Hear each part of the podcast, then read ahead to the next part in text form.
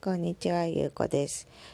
この番組では人間関係やコミュニケーション、メンタルヘルス、人生、生き方、HSP などについて発信をしております。えー私はメールでカウンセリング、コーチング、相談、まあなんかどの言葉もねしっくりこないんだけど今はメールコーチング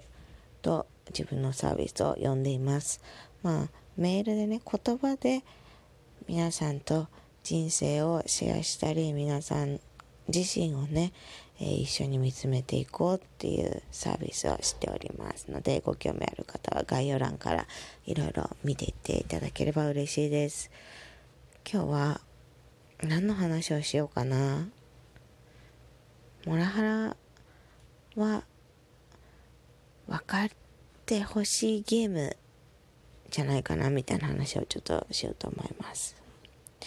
あの私自身もねモラハラ関係になった経験があってモラハラについて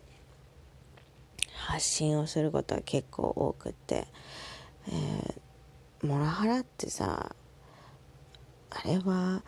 お互いが自分のことを分かってよ分かってよって言って相手に押し付け合う関係かなと思います。一言で言うとだからモラハラ加害者とかモラハラ被害者とかさ言葉を見るとどっちか悪い人がいそうな感じがするしどっちかがもうなんか最低な人間みたいななんかもうなんていうのすごい攻撃的で。で被害者は弱くて何も言えないみたいな図になるように思うんですけどでもモラハラっていうのは実はお互いがお互いを利用していて私のことをなんでこんなに分かってくれないんだって言って自分の怒りを相手にぶつけてる人間関係じゃないかなと私は思っております。でその原因っていうのはやっぱり幼少期寂しかったとか分かってもらえなかったとかあの生きづらさを抱えてる人がねなぜか生きづらい人っていうのは生きづらい人と出会っちゃうんだよね。どうしても引き合ってしまってでそれでお互いを利用してね利用してっていうのは大概の場合相手のことを見下してるんですよお互いが。で例えば悪いのはあいつで。私は悪くないからあいつが全部悪いんだって言ってそのあいつのせいにできちゃうんだよね。あの全て起こっていること。を悪いことが起きていて自分がついてないのは全部あいつと一緒にいるからなんだ。あいつは敵なんだみたいな感じでね。自分が敵を作ると自分が善になるっていうか敵を作ると自分が被害者になれるっていうかそういう側面があるのでモラハラ関係にいるっていう人はね何を見たくないのかなって考えてみてほしいなと思うんだけどでもそれを見たくなくて見たくなさすぎて自分以外の誰かを捕まえて話さずに攻撃し続ける。自分が見たくないもの全てを相手に押し付けてでお前が私を肯定しなさいってする関係なんだよね。だからもうその自分を怖すぎて多分見つめられないんだよね。だからあのー例えばモラハラ相談とかに来られる方でもよくいらっしゃるのがタイプっていうか特定の誰かっていうわけではなくて。あいつはこんなに悪いんです。あんなことしてあんなことしてもうありえないんですって。ずっと相手のことばっか喋ってて自分のことを喋り忘れてるってそれそしかもそれが普通になってるから何がいけないのかもわからなくなってる。そういうこじれ方をしてるのがねあのモラハラ関係かなと思いますだから難しいんだよね解決するのってもうすごい憎しみが2人の間にもあるしその個人個人が一人一人が自分に対してもすごい怒りを抱えてるっていうか自分が抱えてるものがでかいんだよね。皆さんはモラハラについてどう思いますか？モラハラ関係になったご経験今モラハラになってるよっていう皆さんいらっしゃったらぜひ、えー、メッセージください、えー、この番組でお悩み相談、えー、ご紹介させていただいて一緒に考えていきたいなと思っております。で最初に私メールカウンセリングとかメールコーチングというかメールお悩み相談まあメールでねあの誰か個人でね誰かと一人一人と向き合って、えー、2人でねその今抱えてる問題を掘っていくっていう、えー、作業のお手伝いをするサービスをしているんですけれども